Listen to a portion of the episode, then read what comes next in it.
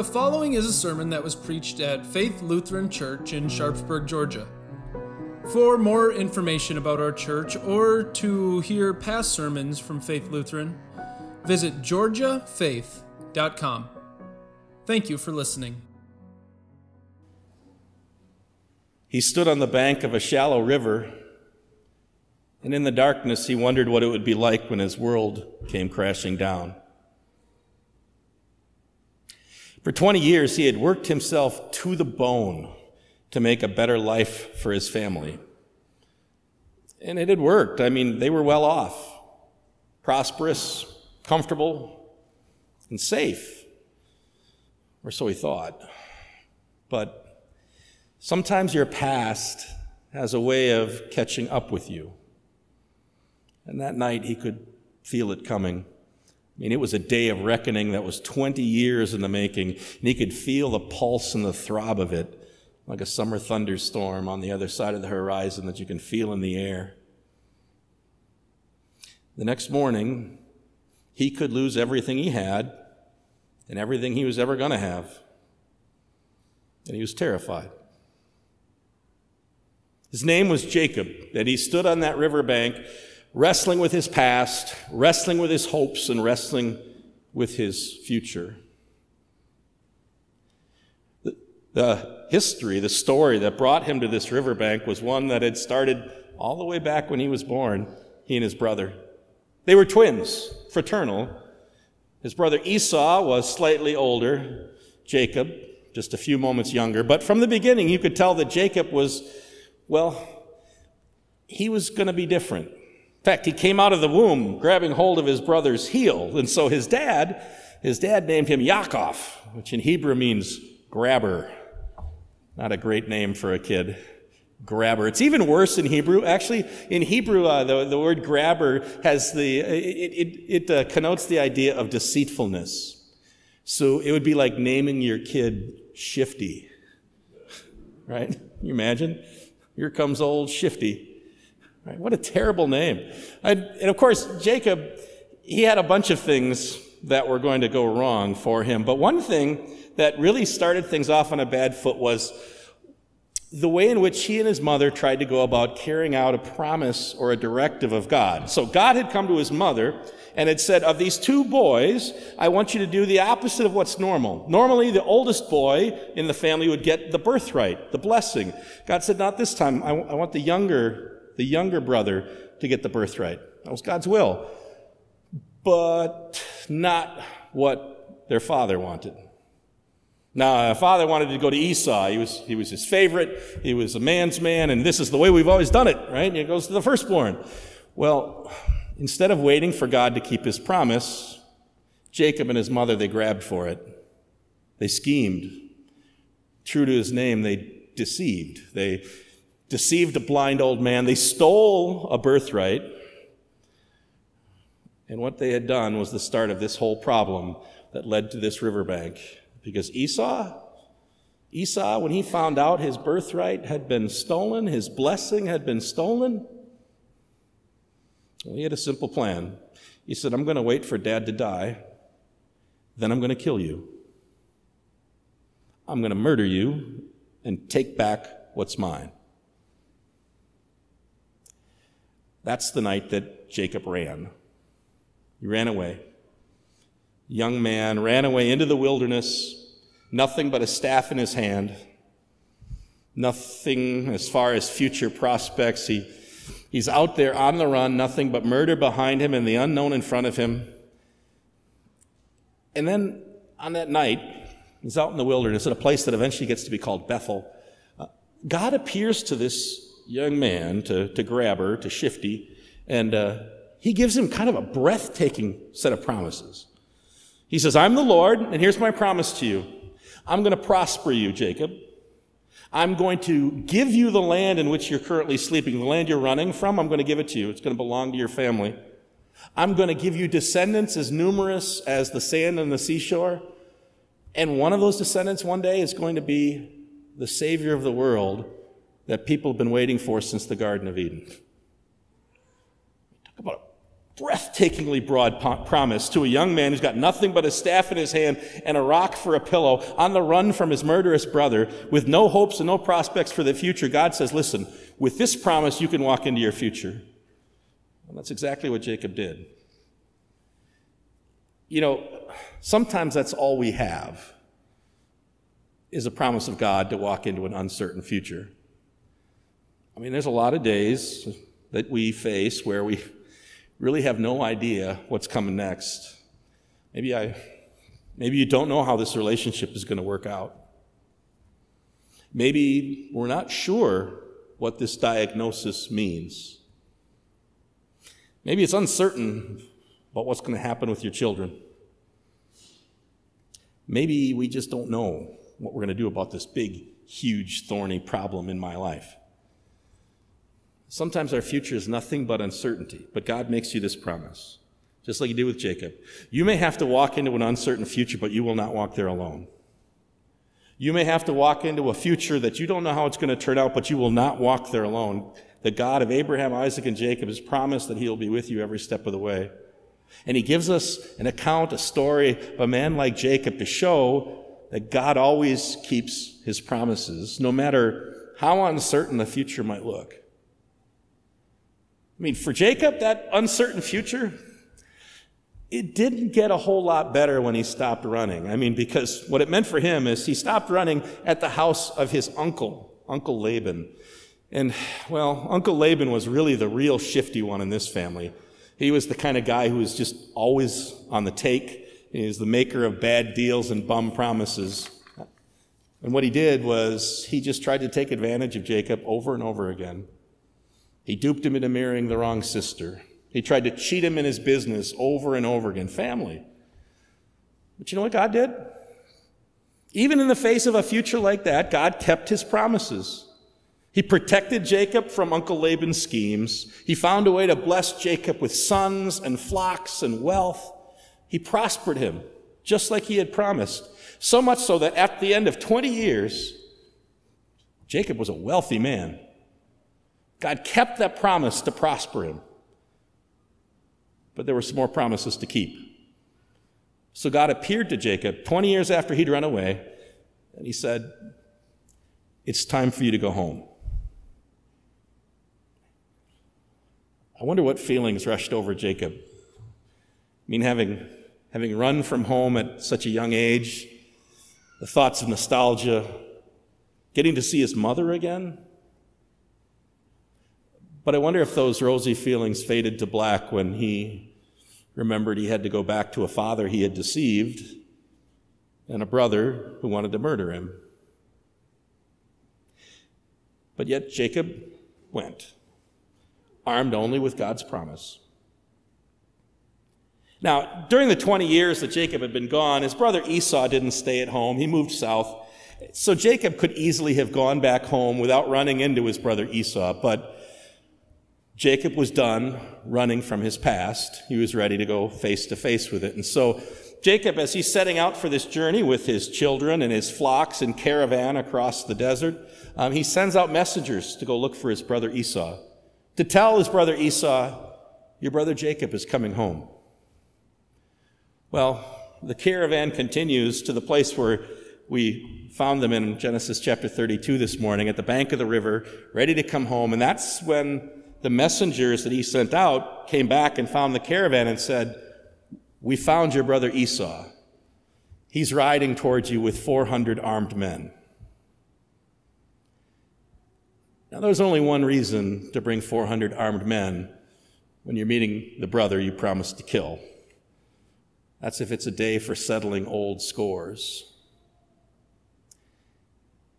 The Bible says Jacob was distressed and full of great fear. I mean, there were 400 armed men riding toward them, and he had, he had children and women and sheep.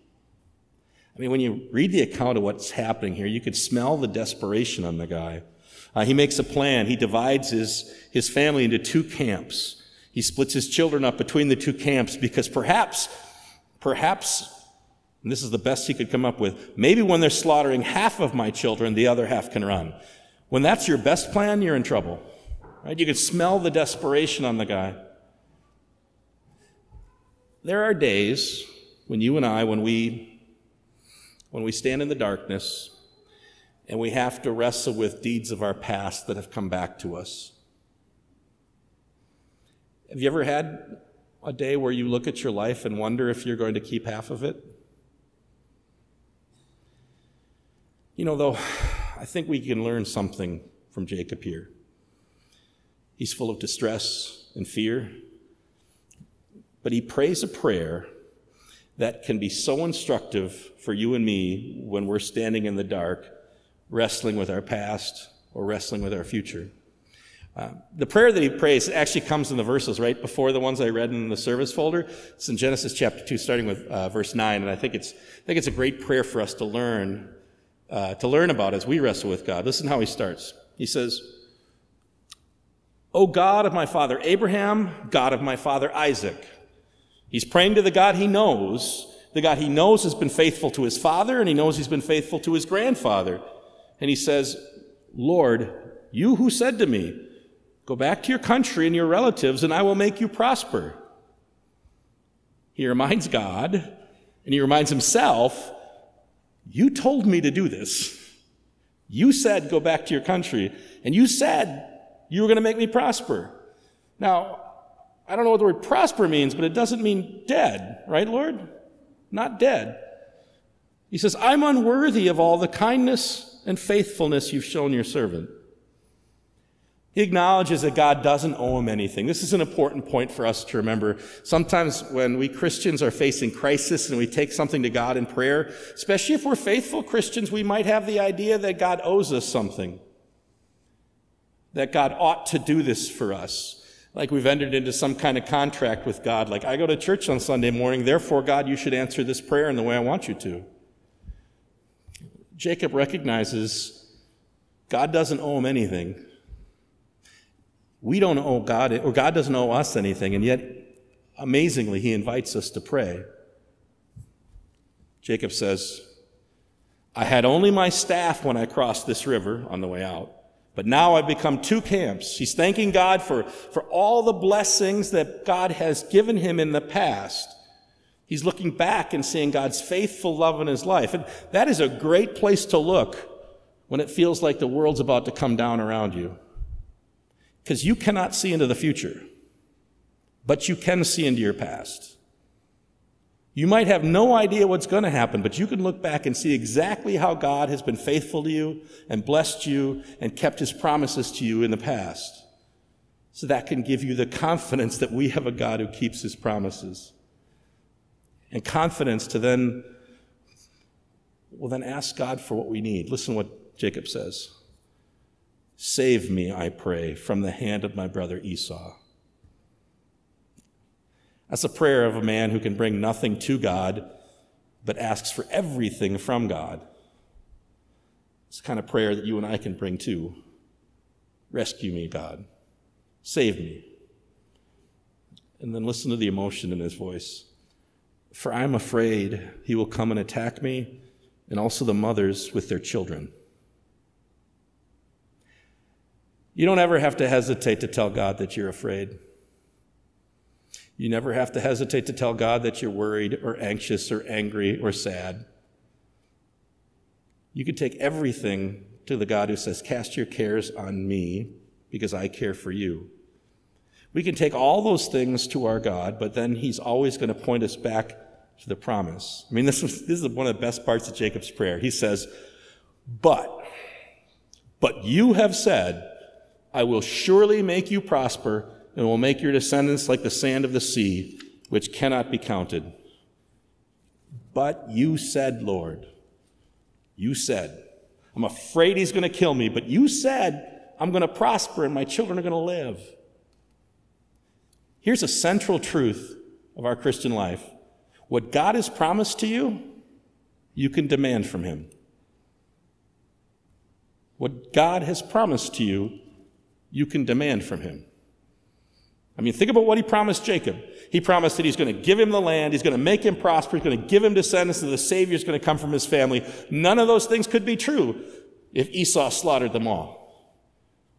God said, This I've promised you.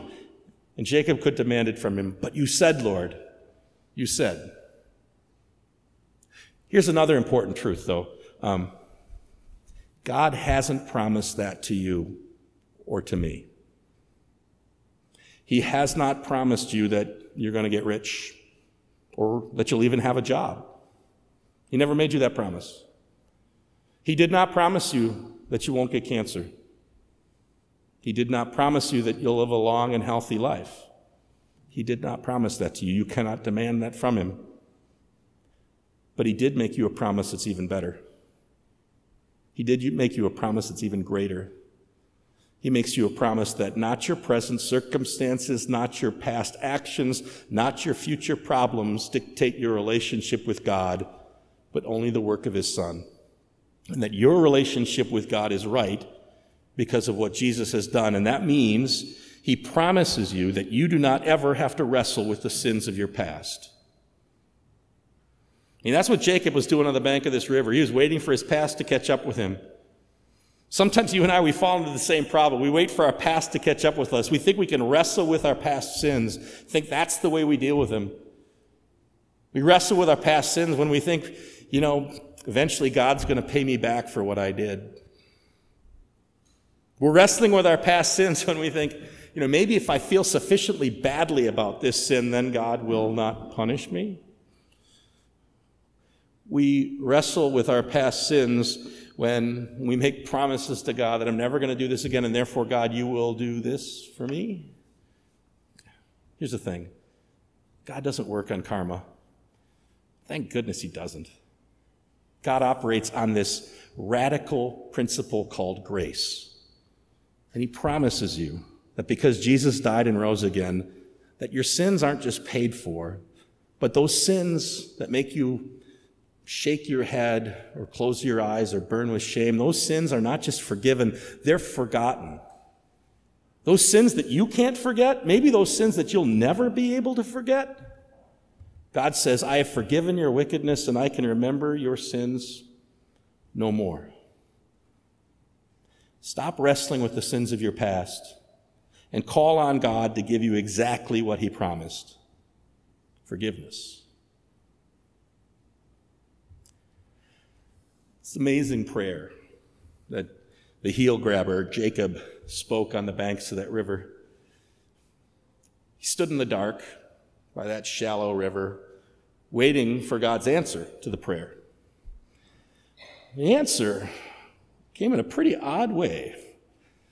When suddenly a man jumped him in the dark. A man's a fight breaks out. Jacob and this man are wrestling and pushing and pulling on the ground. What in the world is going on? This seems kind of flat out crazy, especially when you and I, having the perspective of Scripture, know who this man is. This is, this is the Son of God. This is Jesus before he was born as a baby in Bethlehem. The angel of the Lord comes down and wrestles with Jacob. My goodness sakes, if God is wrestling him, it seems as if God's against him, right? And if God's against me, then what good are any of his promises? Have you ever felt like God was out to get you? Or at least God was against you? Feel like God was pinning you to the ground? Times like that, we're tempted to think that God is out to hurt us. I mean, how many people don't you know who blame God for the bad things that have happened in their life and use that as a reason to walk away from Him? Can feel like God is sometimes against us. But here's why God did this He wanted us to know that God never enters into this human sphere to hurt, but always to save. I mean, He came down. Think about this. The Son of God wrestles Jacob to a draw. Right? The, the Son of God, the most powerful thing you can imagine, the one who puts the planets in their courses and the stars in their places, wrestles a middle aged man to a draw. I mean, the God so powerful, his finger turns the seas and his breath rends the air. It was a tie. What's the point? The point is that when you wrestle with God, it's not about him hurting you. It's about him blessing you. Sometimes when it feels like God's against us, we just have the wrong idea. God had come down to bless Jacob, not to hurt him. You know, and when, when Jacob found out what was going on, what did he do? He just hung on to God and waited for dawn. He grabbed hold of God and he waited for morning. He said, I will not let you go unless you bless me. Sometimes when our life feels like God's fighting against us, well, we need to stop and just grab hold of God and wait for dawn, knowing He has not come to fight us, but to bless us.